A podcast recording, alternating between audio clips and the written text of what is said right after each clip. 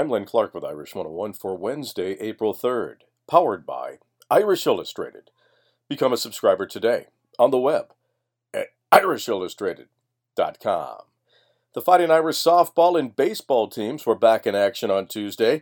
The softball team shut out IUPUI 8 to nothing to improve their record to 21 and 12, while the baseball team lost to Central Michigan 17 to 7.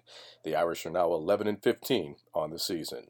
On the Fighting Irish schedule today, the women's lacrosse team is on the road to face number 1 Boston College, and the baseball team will face the South Bend Cubs in an exhibition game. Become a part of the Notre Dame Football Heritage Project and help the Ara Parseghian Medical Fund. Visit mysportsheritage.com.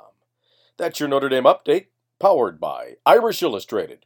I'm Len Clark, and this is Irish 101